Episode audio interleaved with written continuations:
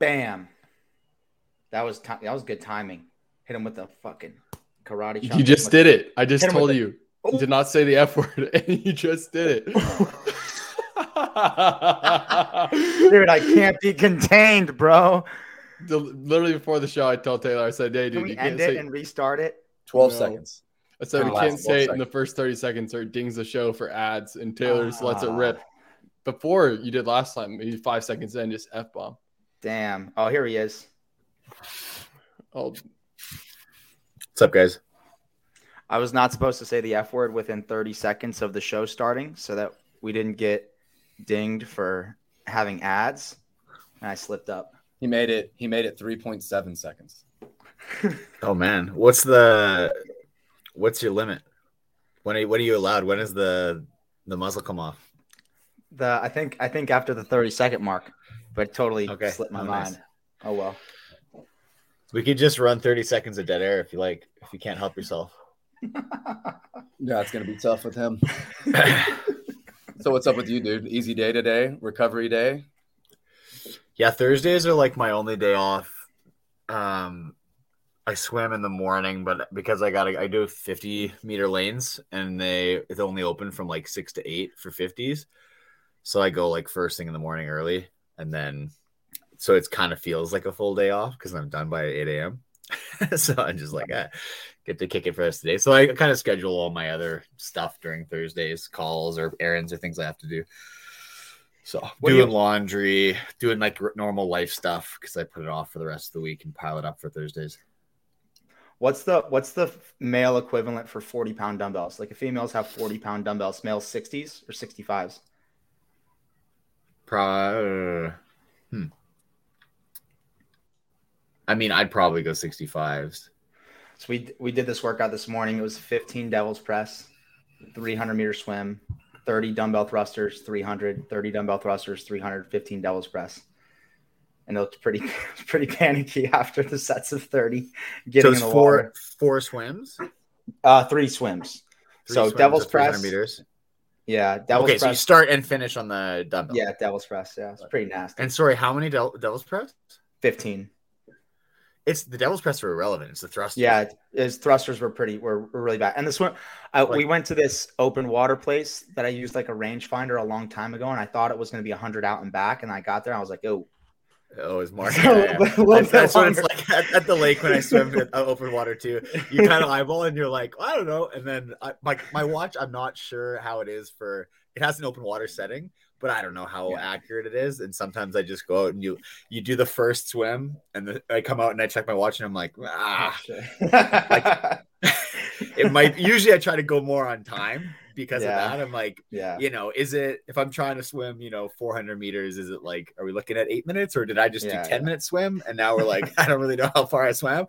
But yeah, the That's thrusters, brutal. I did a workout not that long ago with uh very similar, except it went devil press, thruster, push press. And it was only three, oh, nice. It was four swims and three yeah. dumbbell. Yeah. Um, and it was lighter dumbbells, but it was, uh, yeah, I know definitely the swim after the thrusters was the one where I was like, ah, Michelle was getting it. I was paddleboarding like next to her. She's getting in the water. She's like, yeah, like, you're just hurried. And then also like your triceps and your arms, yeah. just like yeah. devil's press is like, it's a bit smoother. It's a bit slower. Like it just doesn't, mm-hmm. it's annoying and it takes time, but yeah. it's not, it doesn't quite, Spicy. It doesn't how treat you the same as the yeah. thrusters do. And that was, I felt the same. The push press at the end, you're just like rattling them off. Like, breathing super fast in the water, you're like, okay. Takes you yeah, like a my... good couple of minutes swimming to get back to normal. I mean, I know I wonder, you you guys probably do too. It's been, not counting twenty twenty because the field was so small, it's been since the beach, right? It's been since the swim, kettlebell thruster, burpee, that there's been like a mixed modal swim workout at the games, right? I don't count last year's because it's just monostructural for both. So I, I wonder how many. It seems like a lot of athletes are expecting something like you're talking about and like Taylor's talking about, that if there is a swim, that it's like some CrossFit. Like I, I think, think everybody's be- been wanting it and expecting it for a long time. And, but I, I think that part of the problem is it's a bit of a logistical concern.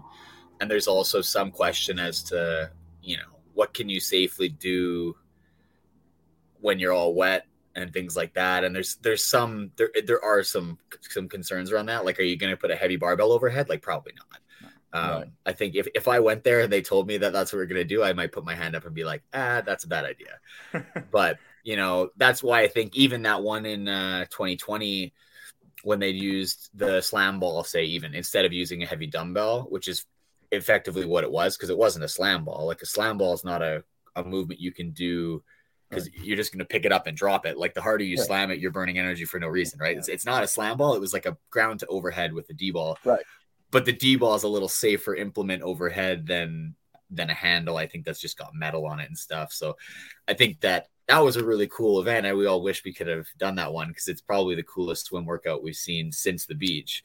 But yeah. uh, I think, yeah, we've been kind of wanting it. But there's like, you know, if we're at the pool again, I think that they're worried about wrecking the tile too and things mm-hmm. like that. Right. And like, what what can you do? Um But it would be nice to see. I think it's a fun, if nothing else, it's a fun way to train it. Like, I have a lot more fun doing swim workouts that have those aspects to it rather than just like, you know, do a little beach entry and then I swim for a bit and then I get out and I run and then I swim and then I run and then I get on the paddleboard and then I swim again. And like, I did a yeah, yesterday, two days ago, Tuesday, I did a like swim paddle workout where it was like four hundred meters, you'd swim, then you'd paddle the same distance. And then every round you'd do a different position on the paddle. So like starting with prone, then kneeling, then standing, and just like, yeah, it's like, it was fine. It was, it was like fun, I guess, but it, it gets a little bit tedious doing that. Those, how many different ways can you do a, a run paddle yeah. or a run swim? Right. And it's, yeah, I think the, that as the first workout. Yeah. Yeah. We hopefully will get a little bit more freedom for that. I don't know why, you know, in the past when we were at the lake, why we couldn't have just rolled out mats in the parking lot and like thrown some things down. Uh, and you could easily do like dumbbell squats or something like that. Mm-hmm. Like, there may be, even if there's question about safety for certain things overhead, there's a lot you can do without going overhead. Like, you do a bunch of dumbbell cleans or do a bunch of whatever. Like, there's tons of stuff you, you can do. Do you so, think, do you think um, we're going to see any cool. single modality uh, to start the weekend? Do you, Do you anticipate single modality to start the weekend prior to the cuts? Do you want it? I I think ah. that there's I think I don't think we're going to see. Hmm. So you mean single modality, like a full score for just one thing? Ish. Yeah. I, yeah. To, to a degree, I'm thinking like single modality as just one thing, but also including like a CrossFit total or a run, swim, run, where there's different movements, but it's all monostructural based or all weightlifting based. Right. So, like last year, would you call the shuttle to overhead a, a, a single modality? No, no, no. I, I, I see. I would. would. By that would? criteria, I would. It was one hundred points for running. It was one hundred points for right. shoulder to overhead. Oh, okay, okay, okay, yeah, yeah, yeah, yeah, yeah. Okay. Um, then yes, but including that, you know, so that's that's the question: is like, does that count? That was technically two events, but yeah.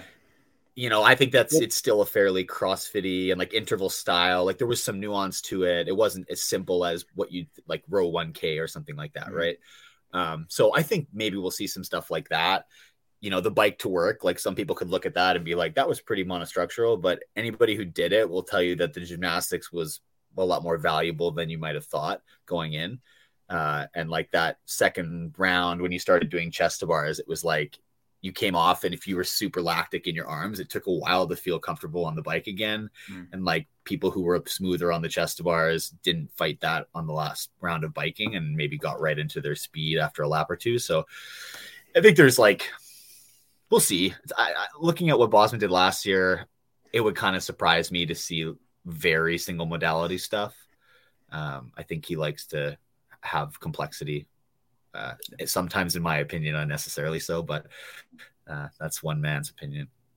Yeah. I mean, it it's, you know, everyone wants to talk about the cuts and the implications for the athletes themselves. I, we all think about it more from a programming standpoint, right? It's not only important for Thursday to Friday to stand alone as their own CrossFit games, but in my opinion, it really breaks it up into three different competitions. So you have Thursday and Friday, then you cut, then you cut.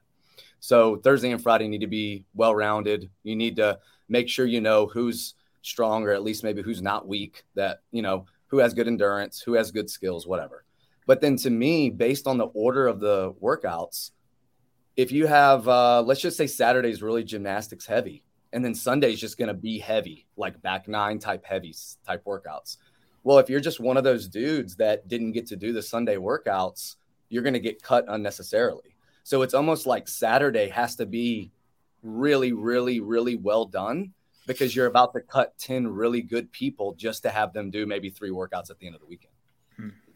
Yeah. You, I think this can, is, sorry, go ahead, Taylor. I was just going to ask, I was, you, do you think twenty to thirty is really, really good and relevant by Saturday? I guess you, Pat, J R, either of you. So I think J R's point is why cuts shouldn't exist at the games.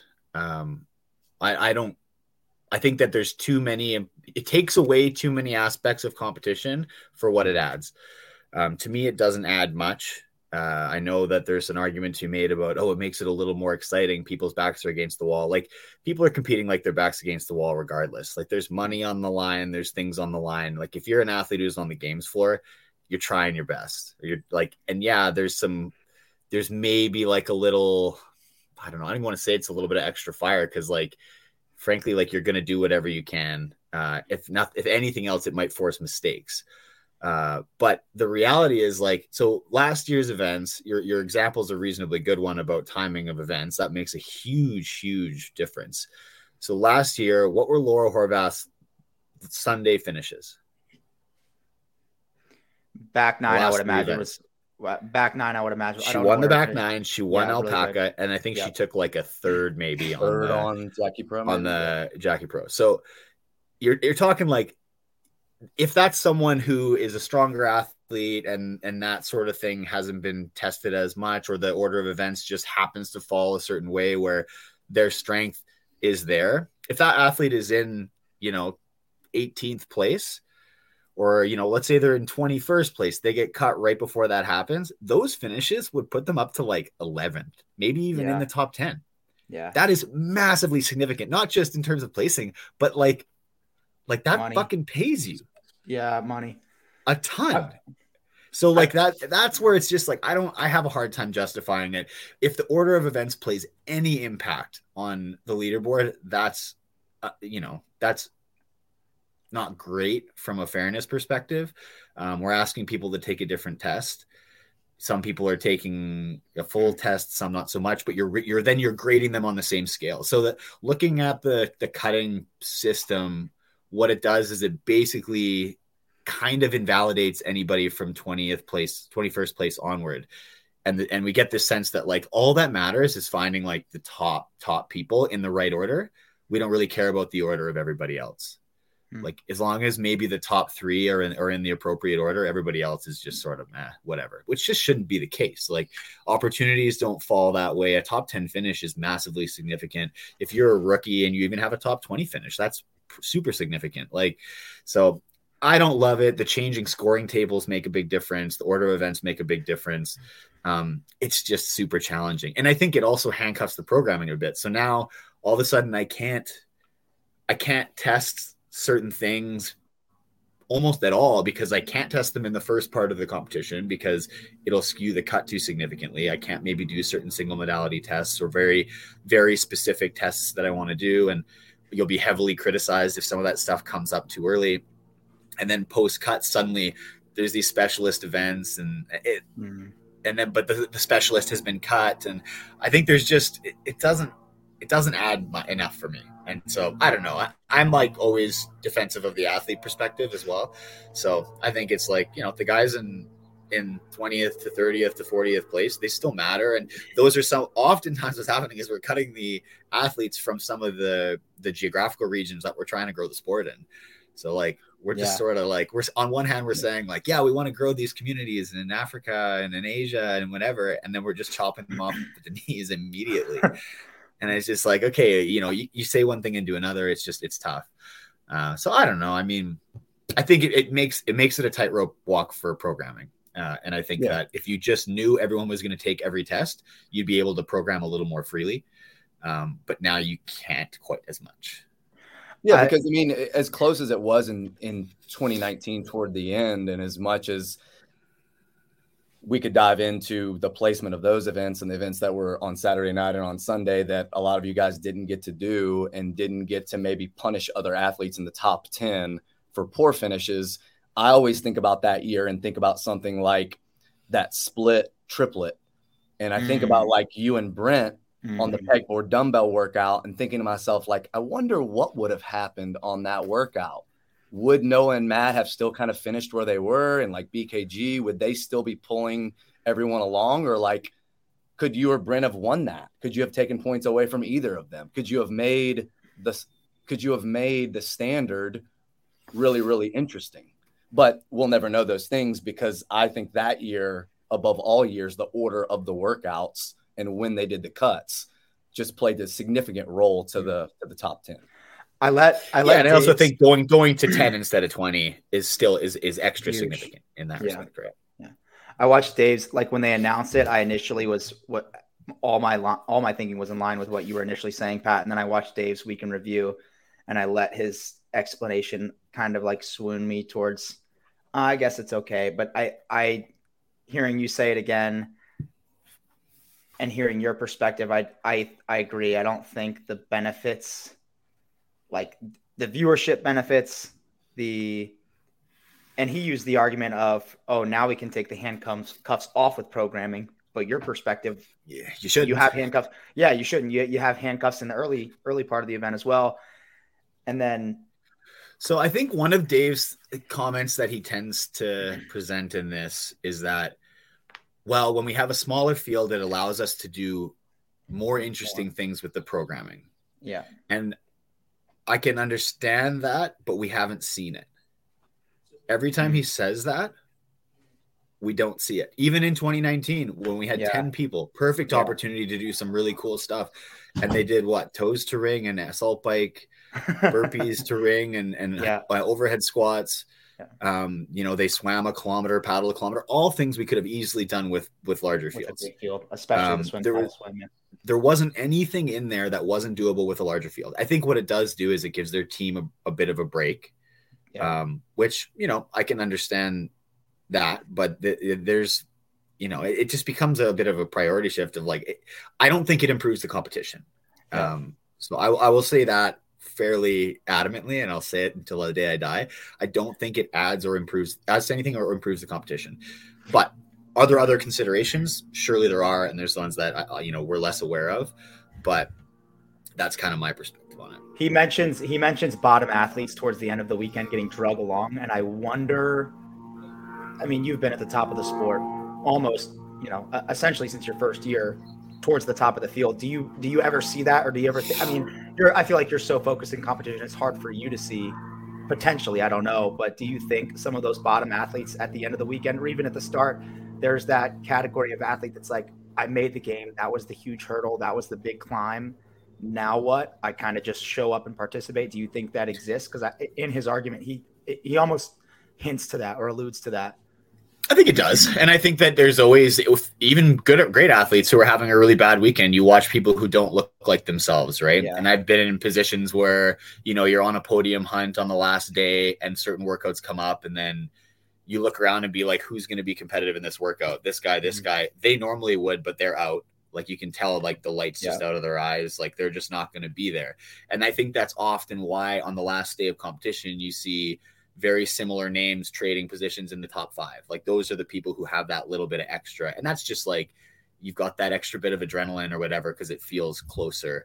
Um, but I don't, I still like, is that justification to get them off the floor? Yeah. Like yeah. I'm, I'm, I just don't know if it is. And I think that again, if you're trying to develop athletes and create athletes who will then be in that position in a year or two, Um, to keep not letting them even compete a full weekend, uh, it just seems weird. And not to mention, like, I just, the idea to me that suddenly at the games, it's super important that we cut athletes. Um, it, it's just weird to me. Like, we don't do it at any other stage of the competition. Yeah, Every filter we've gone through, you don't cut. And, and, and like, you, you do after. After yeah, the competition, yeah. we filter down, but never yeah. in the middle of a competition are we cutting athletes. So it just suddenly it becomes like it's this super duper important thing that we do. It just feels weird. Um, and I don't I don't know if it again, if Budget. we're trying to yeah, and that's the thing. There are there are other considerations, right? And I think yeah. that they're like, ah, you know, we our our staff are getting tired, and like judges are gonna make more mistakes if we've got to run double the heats and this and that. And like maybe yeah, maybe. Um, but I just think from a purely like develop sport development and, and improving the sport and competition perspective, I just, I don't think that there's much of an argument for. I think it's yeah. just, you know, if those guys, some guys start in thirtieth place and then in like two years, they develop, three years, they develop, they grow, and then they're top ten athletes. But, you know, if you're never, if you don't feel the effect of a full games weekend, you're never allowed to continue. It can be demoralizing and you can just chop people out.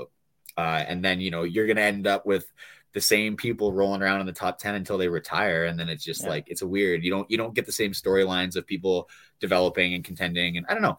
I just, I think that there are, I could name many reasons why I don't like them, and I can't name many reasons why I think that they're beneficial. So do you think, do you think cuts specifically hinder the athletes that are twenty through forty in terms of like partnerships, sponsorships, potential in the, in the, in the industry to support themselves? Um, yes. Like, I think that any opportunity you have to spend more time on a competition floor, how many times a year do we compete generally? Yeah. Four, five, if you're ambitious, like, so visibility for sponsors is a big thing. Uh, you know, that's frankly, there's not enough prize money or money in the sport right now. So that's how most athletes generate their living. Um, yeah. so, you know, if you can say, yeah, well, I improved from thirtieth to twentieth, that can entice more sponsors. You can, And and just more time on the competition floor. I think it just, it, it benefits that stuff. It supports partnerships more. And again, I think I saw, I think Dave made a, a comment about being able to support their partners better by doing cuts. And I don't really know. I don't remember what he was kind of, how he was making that work, but yeah, I don't um, know that part of the argument. I think yeah, I just, that it's like they give more time for people to be out in Vendor Village if uh, there's less uh, there you go. People yeah. are competing. Sure. Okay. Yeah. That's not and, a very I mean, strong argument when you say it. Yeah, I, I don't know. And, and there's like, you know, that people have said, yeah, well, the first two heats, no one's watching anyways. Everybody gets up and goes pee and gets food. And again, I, I like f- from the athlete shoes on the floor perspective, I, I think if you polled those athletes and said, hey, look, you finished in thirty-third place, you got cut, or like you're in a position where would you rather that we continue this competition? You get to keep going on the Coliseum floor and competing in front of a very sparse crowd, or would you rather just pack it in? Oh yeah. Like, what do you think the athletes are going to say? Yeah. Everybody's yeah. going to want to compete, right? Like, oh no, I could do better. I want another chance to whatever. Like, like people don't get, you don't fall over backwards and wind up on the games floor. Yeah. Like those people have worked for a long time to get there. Um, and you know, you earn your, you earn your right to compete at the quarterfinals. You compete the quarterfinals. You earn your right to compete at the semifinals. You finish the semifinals. You earn your right to compete at the games. And then we just fucking get rid of you as soon as it's a little bit inconvenient. Like I, it just feels strange to me. And I think that the question, the, again, th- th- there are arguments for and against. To me, the arguments for cuts are, are soft. Uh, and the arguments against, I think, just hold more water in terms of improving the competition and improving the and, and pushing the sport forward. But like I said, one man's opinion. I think I think that's a good segue into the specific topic we were talking about for today's show. And I think you know what I wanted to call the show. yeah. Uh, do you hope, in terms of programming prior to the first cut, do you think workouts like that are important, as important as maybe single modality specialist tests? Do you want to see a lot of balance between quote unquote small man and big man workouts? Um, what does that look like for you? Uh, I think it's important. And I think that, you know, as much as we often try to ignore it, those are realities. Like there just yeah. are workouts where it's significantly more beneficial to be smaller or lighter or, you know, different body types. And that's why at the games, a lot of the athletes are a very similar body type because it's filtered to people that are going to be successful in the big guy stuff and then and also the smaller guy stuff, right? So we have a lot, we have a few outliers, which makes it really fun. And that's part of what makes the sport fun to watch is you get to watch some of these outliers just absolutely smash the stuff when it comes across the plate. So I think the, I hope they'll do a decent job of balancing it. A lot of workouts have a pretty decent balance anyway. Mm-hmm.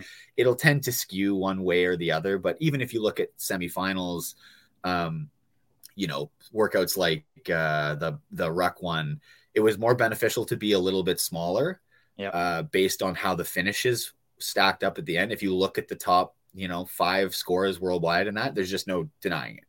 Yeah. Um, the burpee box jump over wasn't a big enough hindrance for the small guys to overcome the big advantage they had on the rings and the pistols and the pistols yeah. uh, in in that, in that time frame. So, you know, it is the way it is. Like, it was still, you got to be fit to do it. Like, there's yeah. no, and same thing with Linda, like guys that have small range of motion. Yeah. There's a lot of weight, but if you have small range of motion and you can pump those things out across that many rounds, it makes a huge difference, especially on the dumbbells. Yeah. Um, but you know, then you put those workouts, like the long run, rope pull, whatever, like mass moves mass. And on those yeah. machines, especially, it's the same thing. Like everybody, same, same argument, reverse direction. The top five scores worldwide, like the average weight's like two hundred forty pounds or something like that. Right. Like people are just big and there was no denying it, but across those seven scores, it was okay.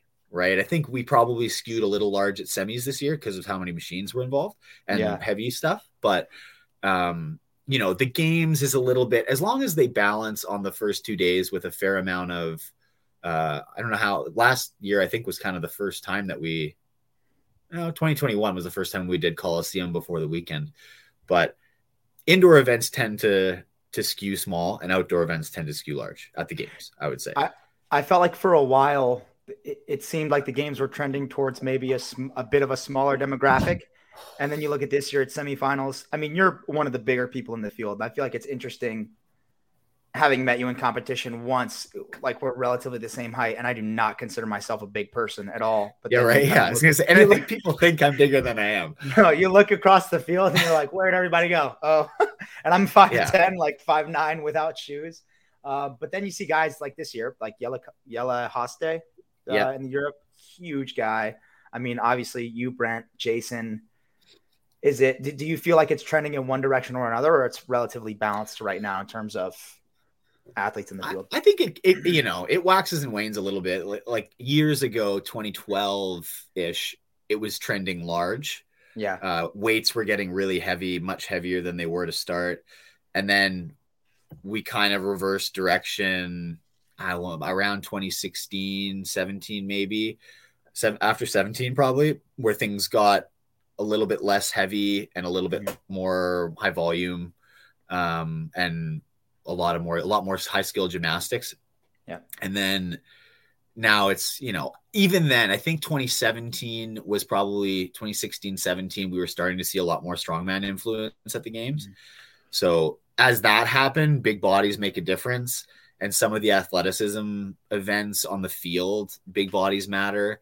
So the more outdoor events there were, there was starting to be a little more skew, but you got to get to the games, right? So that's why at the games, it's still going to be a certain body type that's prevalent, because a lot of the, the arena style workouts that we're doing at regionals, they don't have those elements a lot of the time.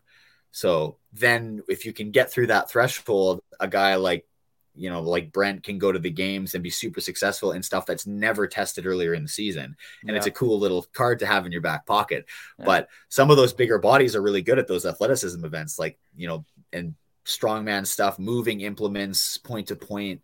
Um, those things matter a lot. So I think this year was the first time we've seen, yeah, last year's weird just because everybody did different stuff, right? So hard to, to really compare.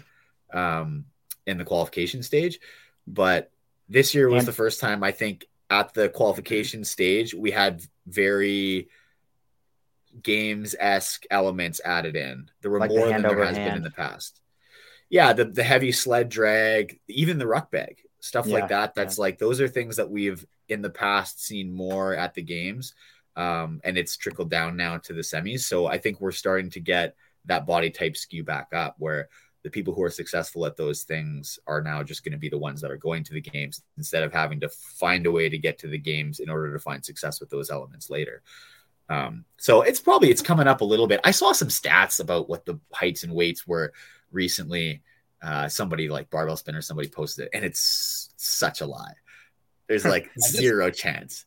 It was man, saying there was like, Like when you guys check in, that, why, don't, why don't they just take weights? Just let that be part of your check-in. That way we can, we can speak then, to it. We like, can like, and then you know what? And then they should heavy, they should like, com- they should compare it against what you self-reported. Yeah, yeah. Like um, I think that's. I mean, it's really cool to be able to say something like, "No, Cody Anderson is pound for pound the strongest CrossFit athlete." If we base it on the squat clean pyramid, workout, right. whatever. Like, it's just cool to know those things. Hey, um, you know, Jason Hopper's got a thirty pound advantage on, on Will Morad, and they finished one, two in echo press. What does that say about the workout? Well, maybe it's not a small man's workout. Maybe it's just a good CrossFit workout. Like, those are stories that analysts can use to bolster arguments, or can like make people like idiots when before the workout they say, oh, this workout's all going to be about this type of athlete. You know right. What I mean? It really reminded me of my lacrosse days when I was like padding the, you're padding the program with everybody's two inches taller and twenty pounds heavier than they are on the floor. I was like, this is wild. Do you think yeah, they are? Do you think like it's everyone, worth- everyone does the opposite. Everyone wants to say that they're lighter, and they want to say that they're shorter. They don't want to say that they're heavier and taller. What? I, people want to say they're shorter? I sure as fuck don't. Well, that's what I was. That's what I'm like, oh, yeah, there's ten guys that are six foot plus that qualified. I don't believe it. Yeah, like right. I, I was standing on the, I was standing at the Northwest, and I'm like, like who? Like Brent is, and out of our field, he'd be the only one. I think maybe, maybe mm-hmm. Sam is might be six feet. I, I think he's, he's about my height. Though. Yeah, I thought he's yeah he's about my height. So, so that was like, and like Gray Shaber, like I, he, I think he's about five eleven too. Like. I feel like Brent yeah. was the only one in my region. And then I'm like, you look at in the East, it was probably uh, Jason, Jason and, and uh, Roman, Sprague. probably. Roman, James Sprague. James so we Roman. got like yeah. four. And then Yella Hoste probably is five. Mm-hmm. Even if both the Brazilians are, we're at seven. And it's like, Sharunki, is Sharunki a big yeah, guy? Sharunki would eight. I'm like, yeah. man, they're they're just like it was it was looking a little bit outrageous, and I was like, yeah, I don't know about that. I don't know if the average height is now six one and average weight is two twenty. It's like I just don't buy it. I was looking at the guys in my region, and it certainly wasn't the case there. So, J R, do you think it's worth giving a couple examples of a quote unquote big man versus a small man workout? Paul Bunyan versus Wee Man.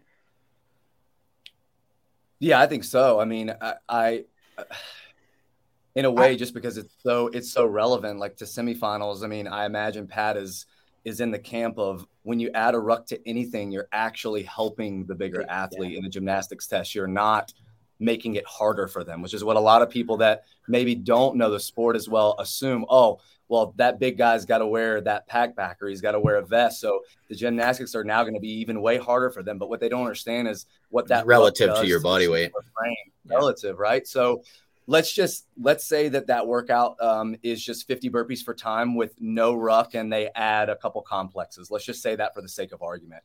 Like, to me, you look at a workout like that and you say, OK, that workout is probably going to be won by a smaller stature, less range of motion. motion I disagree. Maybe a lighter I actually, athlete. I actually I actually think that workout would have been won by more of the big guys if that was what it was. Really? Because I okay, think all so, the small so, guys, they turned over the ring complex faster, and they also turned over the mm-hmm. pistols significantly faster. So all the small guys were getting to the box with a ten to twenty second cushion mm-hmm. over guys, and then they were they were f- maybe faster on the box, but the height is significant. So, like, the last round, I was moving a lot faster than both Tetlow and uh, mm, and Mertens yeah. were. And I made up a lot of ground on the box in the last rounds. And I could do, like, a step down off the box where they couldn't do that. I think that they the advantage, all the small guys won that workout. You know, Jan, uh, Janakowski, the top five scores were all quite small. And I don't think it was because of the box. I think it was because of the muscle-ups and the pistols. Mm-hmm. Probably mostly the pistols. Okay.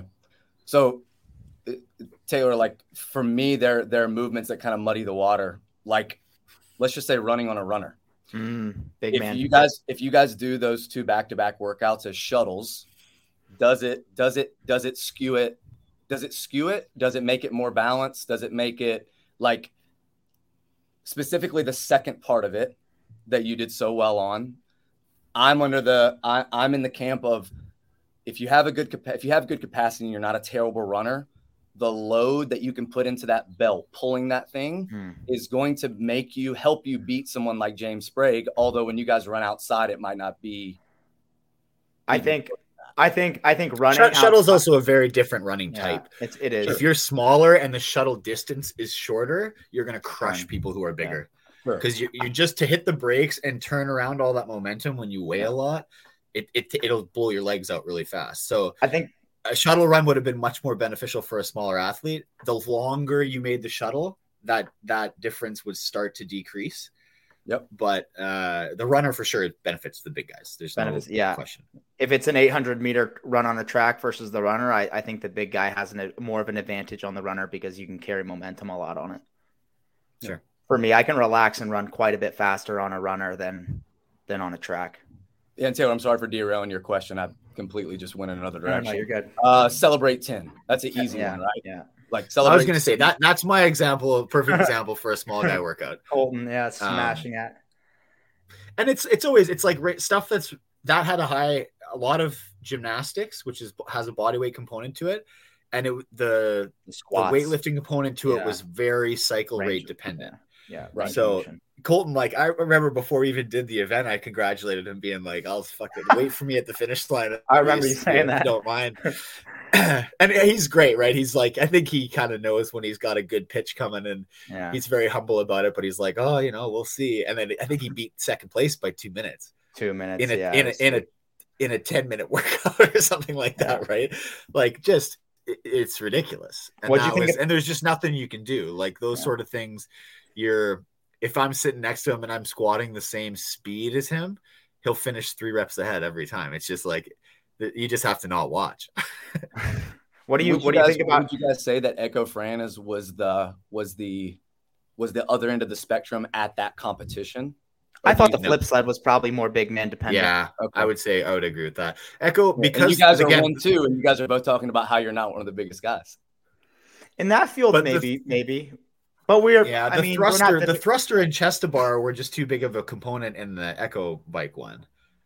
Like it, you have to be moving the one thirty-five three, thruster yeah. was a big piece of it, and if that's significantly easier for you, or you're moving it at double the speed, then you all of a sudden you bought yourself a slower bike, yeah, and that bike. feels yeah. really nice. But uh, I would say the flip side one maybe because every piece was weighted as well, like yeah, the, the, the again, like G H B. The weighted med ball and yeah. But yeah, and just um, yeah, and just leverage on that apparatus. It just like Scott yeah. and Colton are just gonna like as as good as they may be at flipping something, like eventually like being farther yeah. away from it, kind of like being taller it. on those sleds makes a big difference, right? Just because yeah. of the angle where you feel the yeah. weight. Um, but even that, like that year at Wadapalooza, the the swim workout we did was heavy yeah. on machines, right? Yeah. It yeah, was right. like, if you were, you needed to be aerobic and you needed to be able to swim decently well. But if you could do those two things, the bigger athlete would have an advantage over the smaller one. Cause we used the runner and we used the rower and then we only yeah. swam like a two fifty or something like that. Yeah. Yeah. So, and uh, Taylor, who was um, third on that? It was you, James, and Dallin. Was Dallin third? Who was third? No, maybe Hopper. Uh, no, it was the no. Matt Poulin. Oh, Poulin oh yeah. Okay. And then I feel like Vino or somebody was in there. Was he there that year? Maybe not. But Hopper, um, Dallin, like it was a bunch yeah. of those guys were in the at the end there. Carone, well. I thought I did Carone do well. He was there. I thought he. Did I think well he took a hit out. on that one. Oh, really? Okay. On that one. Um, yeah, like I don't know if you spoke to. Actually, I think Colton gave some pretty cool insight. He went on Sevon's show not too long ago, and they were asking him about the finale and the semifinal workout. How everybody yeah. was like, "Oh well, you know, once again, it's a, it's a power athlete test because." The toast bar being the number that they were and maybe not thirty, like they kind of took out the like strategy there. Like, well, if Pat can hold on for three sets of thirty versus holding on for three sets of twenty, it makes a big difference. The sandbag was kind of negligent. It's just going to come down to the bike. And Colton was like, yeah, you know, what's funny is that these workouts come out and they're like, oh, well, you know, that's a big guy workout. And then if I do well, it's no longer a big guy workout that I'm just better at the big guys on. It's just like, well, no, no, no, maybe it's not a big guy workout anymore. That's a big that, guy workout for sure. He, he said it. Yeah. yeah. That's, that's where this topic there, There's just from. like, there's a cutoff point in that workout. So I actually did that one in testing and I mm-hmm. biked slower than in competition. I biked like eighty-five to eighty-eight R P M. My goal was just like bike above eighty-five. Um, mm-hmm. But I did all rounds of toes to bar unbroken and, and pretty fast. And was very quick on the bag, and I was ended up putting me like a I don't know what like four twenty some or low four twenties time. Um, and then in competition, I was like, I'm gonna bike ninety R P M, like I'm gonna ramp it up significantly more. And I was not able to hold on to the last set of toes to bar because you just get way more lactic, and you're mm-hmm. you're like just a little more beat up. My last bag was was quite a bit slower. Uh, and I ended up being like it was like four ten or four eleven or something like that. So, or no, maybe four oh nine. I don't know. I was like around the four ten mark. So not sign and like a time like I did in training, which like Colton could do what I did in training, and he probably yeah, did. Yeah. And it's not a bad strategy. It just means like you don't gas the bike quite as much, but then you feel way better on the toes to bar. You can snap them out quicker, but there's a cost. Like you can't, if you bike at that like ninety plus range or like way faster, then suddenly you're, you know, you're a little heavier, your legs are a little heavier on those toes to bar. Like you're a little bit slower. There's some risk in that breakdown of that last round. And it's worth it. Like, you know, what we saw in the East with four guys going under four minutes, all of them broke right. the last set of toes to bar, but it didn't matter. Mm-hmm. So like, I think that if you're a big enough guy to push the bike that hard, manage the first two rounds, scramble at the very end and just get the bag in. That was the best strategy to be successful. So big if guy, you didn't I, I have think the it's capacity a big guy. on yeah. the bike. If you didn't have the capacity on the bike, cause you're a bit smaller, you could one hundred percent get away with going, you know, five to ten R P M less than some of the big heavy hitters were on the bike and have a great score. Like be in that, in the mix of like that four twenty to four thirty range where you're in a lot of regions that'd be putting you in like a sixth, seventh, eighth place kind of a position. Uh, and so right. that's just like, it, I think that as a smaller guy, you, you, you, you weren't going to crank up top three probably in that one, but you could definitely manage it in a way that could put you in the top ten. So you think more of a balanced workout? I think it was more balanced than people gave okay. it credit for on, yeah. on, and I think it's trap, right? Like the problem yeah. is everybody yeah. looks at it and goes, oh, it's a big guy workout. I got to bike really hard. And if you don't have the capacity to bike really hard, now you're like, you've buried yourself in the second round and you get to that last bike and now you can't bike fast and you can't hold on to your toes to bar. But if you're like, like, I think Colton just had the composure to be like, I'm not going to be a hero on the bike. And yeah. he biked at like a hard, but sustainable pace that allowed him to just move really fast everywhere else. And there's a lot of time. Like if you're running with the bag even versus like waddling, like my last carry, I was like waddling with the bag and it was probably four seconds slower just to carry the bag fifty feet or sixty feet or whatever it was. So like, yeah, I think that there's, you know, and, and like, like, again, there's Colton's a bit of an outlier himself, right? Like I think he's right. super he's better at the machine power output thing than most people his size. Yeah. Uh, so, you know, I think he just, he just managed it well. Like he made good decisions for him, but do I think that a guy his size could win that workout? No. Yeah. Hence it being a big guy workout. Like from a programming just... standpoint, from a programming standpoint, specifically at the games or just any competition where let's just say there's like more than seven or eight events. Do you like it where you see a workout and think, okay, cool. Yeah. That one's probably for the smaller, more gymnastic guy. Okay, cool. This one's probably for the power athlete. Okay, cool. This one's like, this one's just fitness. A little bit of both, could go either way. Or would you like it better if it, all the workouts were like the big guy's mad and the little guy's mad for different reasons? Like, do, do you like that there are specific workouts that do maybe bias toward a type of athlete that then get offset because you see a lot of like leaderboard shifts and stuff like that? Or would you rather see more workouts maybe like that, like that finale? So, so this is where the, cu- the cuts, it. the cuts thing kind of is, makes a difference now, right? Is I think that I'm definitely guilty of trying to look at every workout in a silo and being like, well, this is clearly skewed this way. Like it's a bad mm-hmm. workout, which isn't the case. If you can zoom out and say, oh, we have fifteen workouts to do.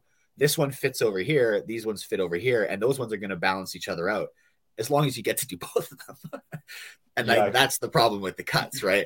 So I think that that's where it becomes a little more nuanced, but I, I would say my bias is I'm very, I'm very guilty of wanting everything to have like a good flow to it in a single workout and being like, oh, well, here's a, a piece of this workout that's going to benefit a certain athlete's phenotype.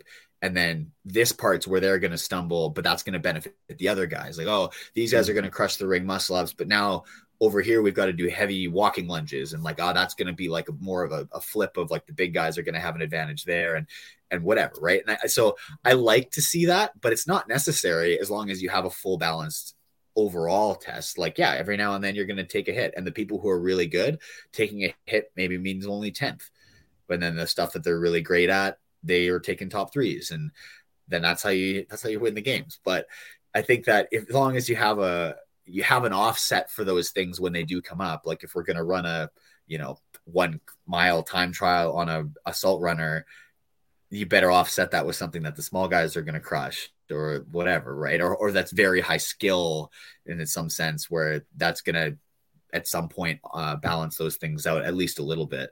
So yeah, I, I think that it's important to have those things in mind when you're programming a full competition. Um, and in this case, you know, J R, you kind of said it's almost like three mini competitions. And so that's where it, you might have to be paying attention to that. Like if you are going to have, say on Saturday, you're cutting from thirty to twenty, and Saturday is going to have one piece that heavily skews one direction, you should hope that in that same day, we've also got something that's going to pull the pendulum back a little bit. So you don't just do like, even if it's like three tests on, on Saturday and two of them are really heavy and one of them's like, you know, neutral, like that's a pretty big skew for, for a certain type of athlete. Right. Um, so hopefully we see some of that, but those are the, yeah, the things to keep in mind. Not everything needs to be perfect within the one workout, but it should be, everything's going to move the needle one way or the other. And you should hope that at the end it's, it's close to the middle.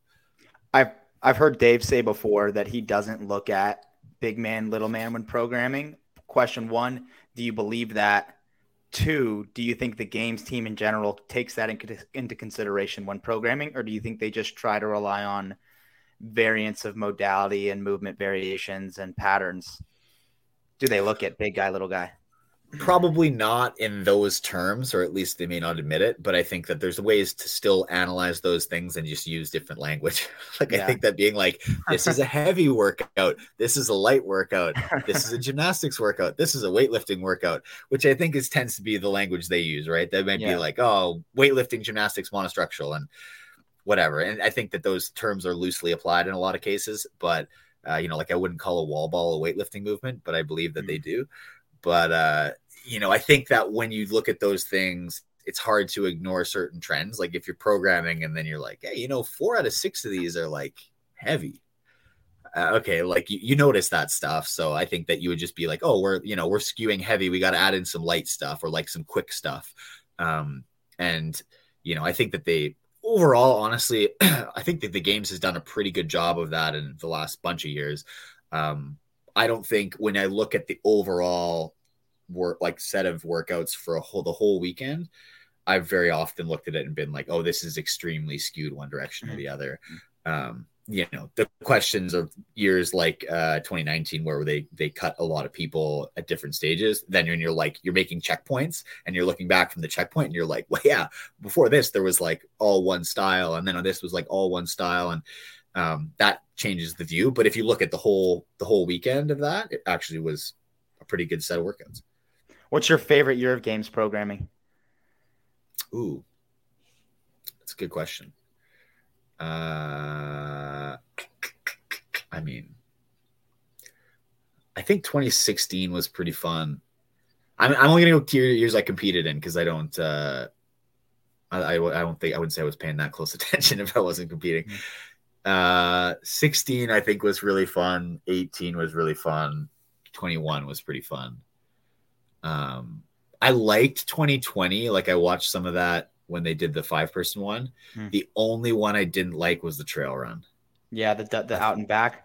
I thought it was the only one that was out of place. Other than that, that whole set of workouts I really liked, and not including stage one. I think mm-hmm. stage one was t- terrible. I think it was a last minute throw together. And what we saw with the five people was the initial plan for what the games was going to be. And then stage one was like a panic, like we got to do something to filter this thing. And they threw it together super fast and it was really bad. But I think like every workout but one was like five minutes long or shorter. It was just like, it was super weird. But, uh, I think that the, yeah, the, the full games of twenty twenty was really cool too. I just didn't like the, the twist of the trail run. I thought it was nonsense. Stupid, stupid how they didn't tell them prior to. And then, yeah, I just again. think it rewards, it rewards the wrong thing. Basically it's like, if I say, hey Taylor, like go run your best five K. And if you do that, if you do that, you've got no gas in the tank. You did yeah, exactly fine. What you were asked to do and you nailed it. And then at the end I go, ah, just kidding. Run another one. Like, so let's say if you put this in a different, a different context, it sounds even stupider. Let's say I go, yeah. okay, Taylor, one rep max front squat. And then as soon as you stand up the bar, shaking, barely got it up. I go, whoa, wait, one more. yeah, it is. Dang. So like, come I, on. I've never thought of it like that. And that's the, the person, the person who yeah. executed the objective, the poorest and came in super fresh around that first lap is then rewarded. disproportionately rewarded overall mm-hmm. with points, which is just insane to me. I was like, that, that's like, I get the like drama of the twist, but from a test perspective and a programming perspective, it just, it doesn't reflect properly. Yeah. It's like, you know, I, and in that year, I think, you know, Tia for the men, it didn't matter as much, but Tia had won the first half for the women. And then I think Katrin came out of like third yep. and ended up winning the ten K because yeah. she just like paced the five K. Like what? Like yeah. she went from being literally middle of the pack to winning because of a twist like that. Yeah, I just like that one. I didn't sit well with me, but the rest of it was great. I actually think that year that was one I was sad to miss. So I, I that's one I, I really liked. Talking about like knowing things last minute. I mean, just last year, you know, Boz really wasn't the kind of guy to like put out teasers. Like Dave used to kind of put out some teasers or maybe put out some incomplete uh, notepad scribblings where you had like the movements, like I think the sandbag, ski, rope climb year. There's like, you kind of knew some stuff. He had that guy announce the uh, like the pig workout one year, right? It was like that, you know, to just to kind of give some hints to kind of create some excitement. Boz seems like, and I mean, he's even said a lot in really, really old videos. Like, I'll wait until the MetCon for the class before I told my classes what the workout was going to be. Like, I'll wait as long as I can possibly wait. Are you in the camp of like, I'm a real athlete? That's, that's even better for me. Or would you like more heads up than less? Um, I would like less. I think that I, I think it's good for generating excitement to give mm-hmm. something, or and I think there's other ways you can do it other than programming, but um you know, for a couple reasons. One, I tend to do well at unknown elements when people have less time to practice, and I'm a pretty good first try guy. Um and the other thing is I just I'll ruminate. Like if I know kind of what's going on, whether it's partial details or full details, whether I've practiced it or not, I'll just like, I think about it too much. And if I don't know it, I can't think about it. I sleep better at night. It's no problem. But mm. if I know, I, I tend to kind of analyze every aspect of it and probably overanalyze it a little bit. And I, you know, I'm, I've been fine both ways. Like I've been very successful in events and weekends where we know very little. Uh, and I've also done well in ones where we have all the details. So I don't think it, you know, it matters a ton performance wise. Um, But I, personally, I would prefer less uh, just because it's, I think it kind of makes it exciting and there's some drama there. And, and I think that I, I'm a, I think I'm a better athlete than a lot of the guys that are there right. at figuring that stuff out on the fly. I have a very diverse athletic background, which I think benefits me a lot. For sure. Like to me, and I, I asked this, ta- this question to Taylor maybe a month or so ago. And we were, we were talking about the way that strength is traditionally tested and what we've, what they've kind of always done in CrossFit, and just thinking about ways that you could test the same thing just in non-traditional methods, and being like, hey, Taylor, which one's more important? Um, a one rep max power clean or a max vertical jump? And he thought about it and he was like, you know what? Like, like both of them show an extreme amount of explosive yeah, power generation, right? Yeah. So it's like, to me, it's like, you can wait until thirty minutes before to tell them that. They don't know what they can hit. They have no clue, a technique. They, they haven't had time to work with a plyometrics guru or whatever, just in the same capacity as if you were like, all right, guys, we're going to do a one rep max power clean. Just got to catch above parallel. That's all you got to do. Okay, cool. Well, I, you know, I know what I can hit. Maybe I'll have some juice. No problem. Like, I think things like that, like standing triple jump, right? They did a standing broad jump one year. Okay, cool. Well, as soon as your feet land, you have to leave again. And then as soon as your feet land again, there can be no foot movement at all. And it's going to be total distance over three jumps. And we're not going to do a traditional barbell test. And people are like, oh, that's not, you know, weightlifting's on the pyramid with throwing and jumping isn't on there and ever. But like, to me, that kind of unknown and unknowable stuff is perfect for the games. Now, yo, and even like you just said, right, right next to throwing might, might be good to know. Might, might, might, might be good to know a couple days before. Um, and I think when there's not equipment considerations, it makes a difference. Right. But yeah, um, I, so here's the biggest problem with that is uh, we're, we're trying to generate a spectator sport, right? So right. it's there are certain things that are more visually appealing. Uh, so it would be trying to find ways to make a vertical jump or a standing broad jump super enticing. Um, yeah. But I mean, is there ways to make it work? The point being, are there other ways to to test strength or to test pow- explosiveness or power? Yeah, there are. We've just, and we get used to doing certain kinds. I think actually what like Boz last year was pretty good at coming up with some different looks to test things that we've been testing in the past. Um, and, you know, some of it was met with criticism, but I think it was fun to have a different look to things and to do so many new things in a year. Like I, in a normal year, we're, we're maybe doing one new thing.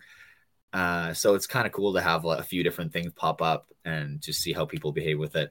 So I like stuff like that. I would love to, and I admittedly do a lot less of it these days. Uh, actual athleticism drills. I feel like I only do a lot of plyometric agility stuff, basically post semifinals time, uh, for like a couple months pre games.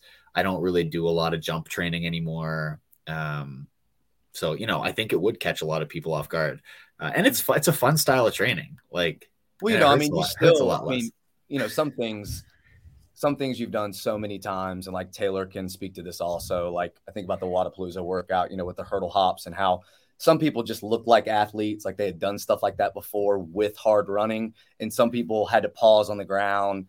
And recently on Main Site, you know, they posted that sumo deadlift high pull lateral jump over a twenty-four inch object, and you just had to clear it back and forth. It's like, okay, cool. Well, that is a jumping in a in a way that most people don't train it, that does blow up your legs, but also shows a little bit more explosiveness, athleticism, coordination, all that kind of stuff. And I, I kind of hope that it's not just like, oh yeah, there's this box. We just, that's what we used to jump. That's it. That and this jump rope, and that's it, you know? Mm-hmm. And I think up and over was such a, was such an overlooked workout because that was cool. Like you did a get over with hands, then you did a high box jump onto and over, then you cleared the pig. So it was at least just some more athleticism mixed in with some traditional CrossFit. For sure. Taylor, did you have something to add there? No, I was just going to, well, I was going to ask if it, if you didn't like the fact that last year they didn't have any kind of burpee at the games. Well, I hadn't even I'm really hung up on it. that, dude. I'm hung up on really that so it. hard.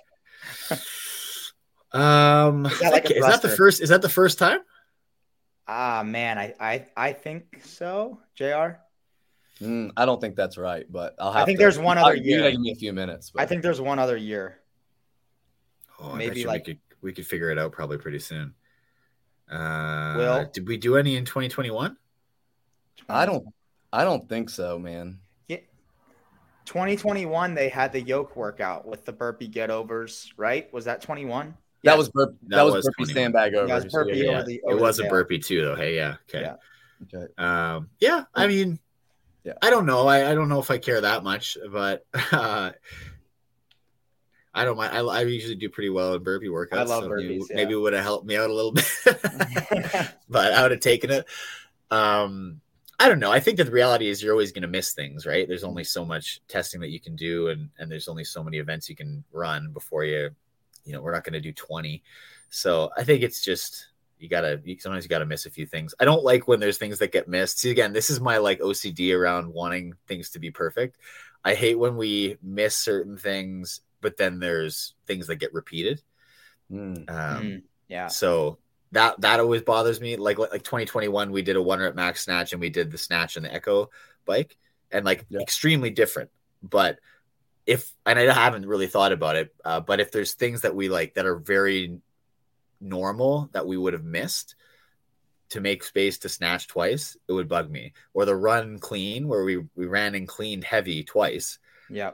And then like if we had made space to run and clean heavy twice by like skipping a super, like not having any uh, whatever, double unders or something, like something that's very common, uh, I would sort of like it, it would, it would hit.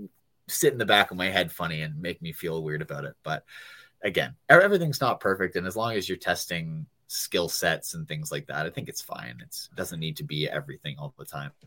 And what do you think about the format? This is another question I had hat trick from last year, where it was that one round for time, wall ball, dumbbell snatch, sprint to finish, rest an hour, repeat, you know? Yeah. I, I'll be honest. I didn't like it initially. I didn't really get it. Um, I felt like, it was just, yeah, the, the rest was too long. It was like, mm-hmm. if whoever's the fastest in the first one is just going to continue to be the fastest. I don't know, like I, I reflected on it a bit, and I think that the the risk is then what becomes the the biggest factor is like, okay, I, have I got to try to like really blast out of the bottom of the squat, maybe get close on depth? Like I can't just like float through the bottom of this squat. I got to try to hit the bottom of this wall ball target to shave time across twenty seconds for this twelve foot uh, target. Like you need to try to find ways to move a little faster.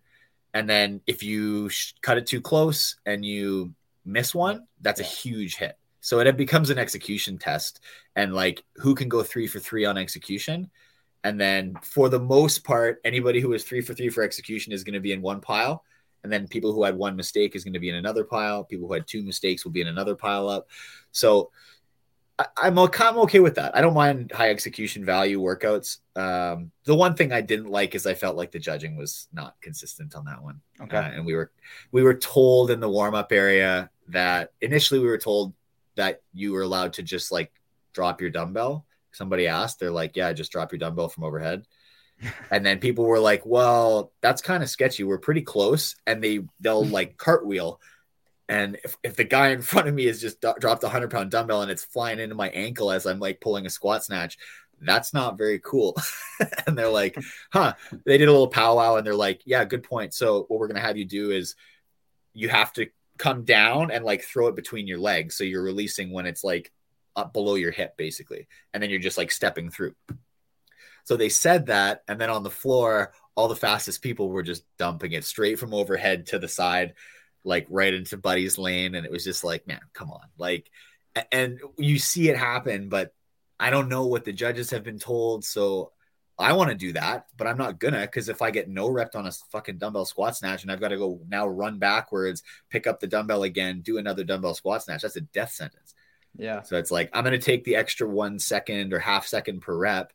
But now you're doing, you know, you're doing that across your six squat snatches for each round, and it's going to cost you five seconds in your overall time. And, you know, other guys are just getting away with murder out there. It's super annoying, but that was one thing that stuck with me from that workout. And that's just, you know, floor inconsistencies. And we don't know, you can ask all the questions, but you don't know what the judges get told. And you just have to, like, like I said, it was too risky for me. I was not willing to take the risk to get the, uh, the no rep that could just like totally sink your event. Um, And, you know, could have, I could have like bumped me up to like a top, like a fifth place finish or something. I think I finished like eighth or ninth or something in that one, but, you know, might've bumped me up to like close to fifth, but could have sunk me down to like twentieth. And so I was like, ah, you know, what are you going to do? But I think there's room for those types of events. I think we did a lot of them last year was one of the yeah. parts where we got, there was yeah. some criticism, like shuttle to overhead was very similar uh, in terms of execution value. And so was the, Skill pegboard, yeah, yeah, the pegboard pistol workout, right? Medley. So I think those were all, you know, uh, shuttle overhead less so than the other one, probably just because the rest was less. But uh, where you had some rest and you were testing intervals and execution mattered a lot. Um, Would you put back so. nine into that? Just because if you go for that first front squat a little early and you miss that clean, that's that's ten or fifteen seconds. And in that workout, that's crazy expensive. Or would you not really put that in the execution category? I mean, those other ones are all intervals. So that's, I was kind of putting them in a different category because of that. Back nine, yeah, I guess. Yeah. But it was, it was like a sprint. It was short. So we had right. quite a few tests that were determined based off sprint efforts that were high risk, high execution. Um, so, you know, there was probably f- f- five overall in the weekend. Four, four, five. four, four intervals, right? Counting that with the swim, right? Swim Four and interval tests yeah. out of, yeah, yeah, that's a, that's a and lot. Then, and then back nine being like a, you know, three minute workout. So a uh, lot of, lot of very fast, high execution style events, um, which, you know, nothing wrong with that. That's kind of a way to keep the sport interesting too. If you just yeah. kind of know who's fitter and mistakes don't matter because they get washed away. If you got a thousand reps in a workout and I make a mistake here or there, but I'm just fitter than everybody else, those mistakes wash away. But it's like having a significant time penalty per mistake mm. where, you know, you see someone even as dominant as Tia, you know, you miss a few single unders and then you're eliminated and suddenly like, oh, I just took a thirtieth, like shit.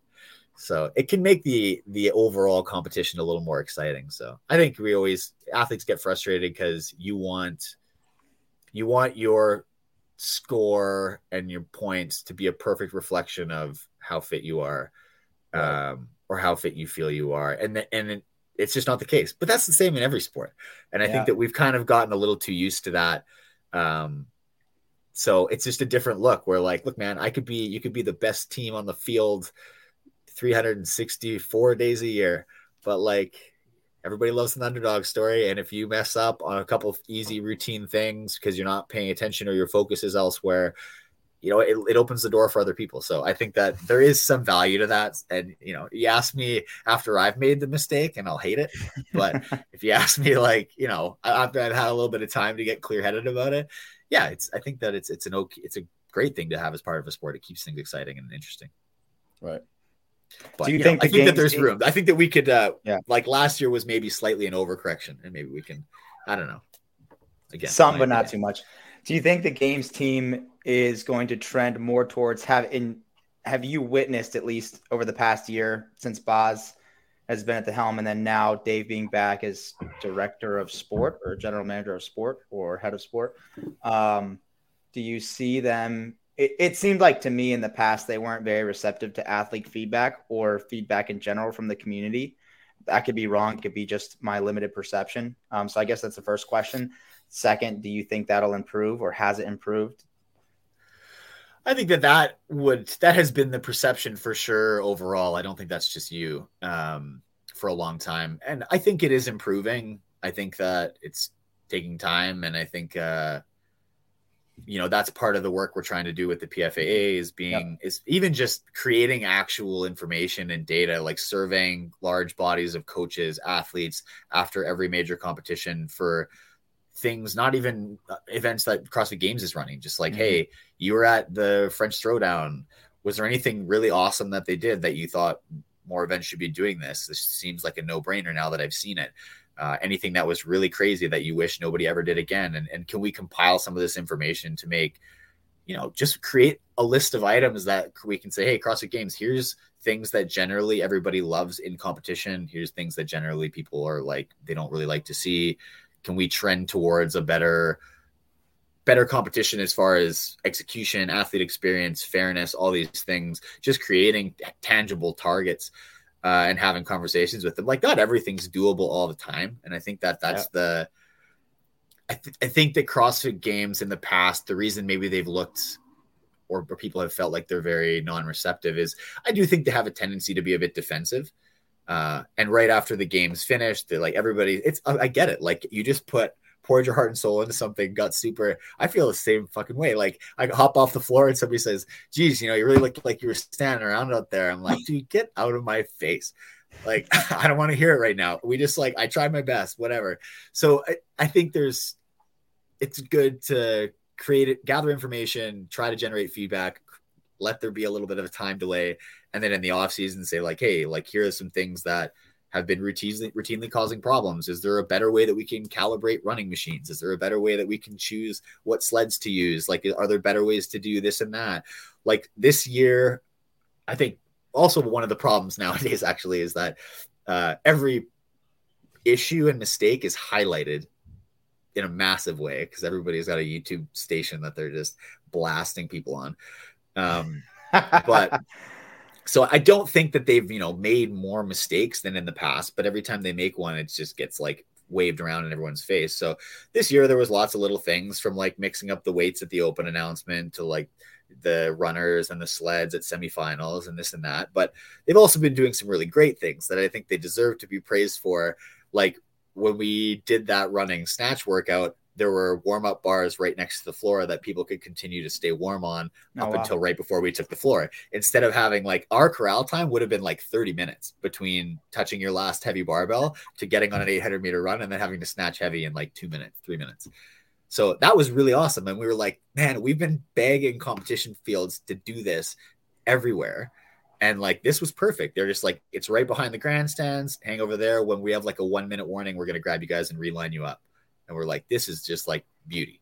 So there's stuff like that, that they're like, you know, they've been learning and collecting information and trying to make things better where they can. But um, I think that they will, our hope is that they'll be receptive to organized information. I think it's hard when you're just being accused and criticized openly on platforms, that sucks. And everybody, I don't care who you are, you'll get defensive. So our hope is like, that's why we're trying to be a, like a little more diplomatic maybe about it. Mm-hmm. Uh, let there be some time post events when everybody's emotions are raw, get the information and survey athletes, be like, hey, I see you're pissed off. Why are you pissed off? What did you hate the most? And then, you know, we can categorize all that information, put it into boxes and say, like, it seems like these are the themes of things that are bothering coaches. These are the themes of things that are bothering athletes. Like, are the ways we can improve this that's not going to affect, you know, super adversely affect the way the competition runs, the timing, the, the spectator experience, whatever, because there is a lot of balls to keep in the air. Um, but our feeling as the athletes, of course, is that mm-hmm. better conditions for athletes and coaches and things like that is going to help to drive the sport forward. Nobody wants to keep competing in a sport where they're just getting kicked in the face every five minutes. So if we create a, a situation where athletes are feeling, you know, feeling supported, uh, you know, the, the event cares about them, their needs are being met, the things aren't being dangerously run or reckless, then, and, and they feel like it's fair, they're going to keep showing up. And then you're going to have your, your top athletes surviving for ten year careers and things like that. Like, I, to me, honestly, it's pretty wild, even up to the, the sport's young, but like, what if we, we have like Cole and the B K and Noah this year as like some of the few guys ever to run a ten year career. Like, that's pretty wild. Yeah. Like, we should hope that we have more people who can survive for ten years. So let's make that more doable. Right. Um, anyway, so we're hoping like the diplomatic approach is going to help a lot and, and make them a little more receptive to that stuff. Uh, but yeah, it, it's tough. I think that sometimes you just get met with resistance because it's defensiveness and a knee jerk, and just try to like, feels funny. If you guys have played team sports, like, you know, sometimes you have to give people feedback that's like, you know, compliment sandwich, or or you gotta you have to like massage them in a way that makes them feel like it was their idea. It sometimes feels like that, like we're like, hey, look, like, no, not trying to get in your face at all about this, but like, we were just kind of thinking, you know, oh, hey, wouldn't it be cool if this or that? And if we can present it in a way that doesn't feel like an overt attack of like, you should be doing this, no, no, no, no, that that's that's how we're going to make improvements. So I think that there's already enough of the attacking going on, like I said, through YouTube and stuff. Um, so we're trying to be understanding of everything that they need to balance to make this whole thing work, and just be like, hey, are there other ways we can fit some of these other things in? And then they've done some of it. Like, the bars were a great addition. Uh, you know, coach access in the last couple of years at the games has been much better. Uh, like, people might not know, but for the last bunch of years in Madison, coaches weren't allowed to go to the North Field warm-up area at all. They would oh, just wow. send the athletes out there with their bags and be like, okay, coaches stay here. Athletes, you're going to go warm up there, and then you're going to compete. Like, you might be there for an hour or more, uh, depending on your heat, and coaches just weren't allowed to go. And now they are. And that was because we were like, hey, why is this? Should we just, is it just like a space thing? Can we set aside an area for coaches to come? It would be really helpful. Uh, and so they, you know, they've allowed that to change. So I think that sometimes it's just you you don't see things because it's not in your direct line of sight, and you're focused on a thousand different things. So that's the hope, is we can just draw some attention to little areas and be like, hey, did you ever notice this? And people will be like, no, actually, no. Like, okay, well, maybe have a look at this and see what you think. And and sometimes the solutions are pretty obvious, and it's just that nobody's really shined a light on it yet. Dope. J R, anything else? This is, we typically cap ourselves at forty-five minutes, but we've had a good, we've had a good talk. Ooh. We had a good flow. Yeah. So no, that's it, man. Well, so um, do we have a, do we, how do we have a, um, a conclusion on size mattering for CrossFit? Yeah. Smaller, smaller the better, or what? There you go, dude. Smaller the better. I don't know. I think over the past, uh, I, I think, think really, really, I, I, I think until, until someone six foot or taller wins the CrossFit Games, you're, you're gonna, you're gonna say that like it's more beneficial to be smaller than Five the eight. average than it is to be taller than the average. Five yeah. eight ish, maybe. You, I think that in the last, what do you think has been happening with the trends of size for athletes, average size? In the last I think this year it's trending bigger. That's that they're years. getting bigger. Yeah. Yeah. I think it's getting bigger. I'd say that overall height and weight has been getting higher for sure for the men. For sure. I, again, I pay less attention to the women's field just yeah. because I'm actively competing in the men's field. But uh, I think that so like right now, that's how it looks. And to maintain the balance of skills that we need to, uh, size is getting up there. We're getting more people that are around six feet, maybe a little more, um, and heavier for sure. And they people that can still do that and still, you know, do the gymnastics and run and all the stuff fine. So, um, but I will say there are certain instances where you, you, you can't beat size. I line up on the start line to a lot of events, and I know exactly who I cannot beat based on what the, what the test is in front of me and who's standing next to me. And the best you can hope for is to stay close. But and the fact of the matter is there there are more of those tests in every competition where you're the athletes that you know are smaller than you versus you saying that to yourselves that the athlete's bigger than you. Probably, yeah. And that's just because we were turning over a lot of reps, I think. So range of motion ends up mattering more, um, especially in other competitions, like the games where you are covering distance uh, in a lot of different events, more so than in, in other competitions. Uh, that's where being bigger matters more. But yeah, I would say it's nice to shave a couple. I wouldn't mind shaving a couple inches off these arms, you know? Yeah. I'm not playing real just sports like anymore, like high, tradi- yeah, traditional sports. It was nice when I had to like reach to guard a defender or something, but I don't have to do that anymore. Now they just no. hang out and flap in the breeze. All right. I got to run to the gym. I got to coach. All right, buddy. Thank Great. you, Pat, for coming on, dude. Appreciate you.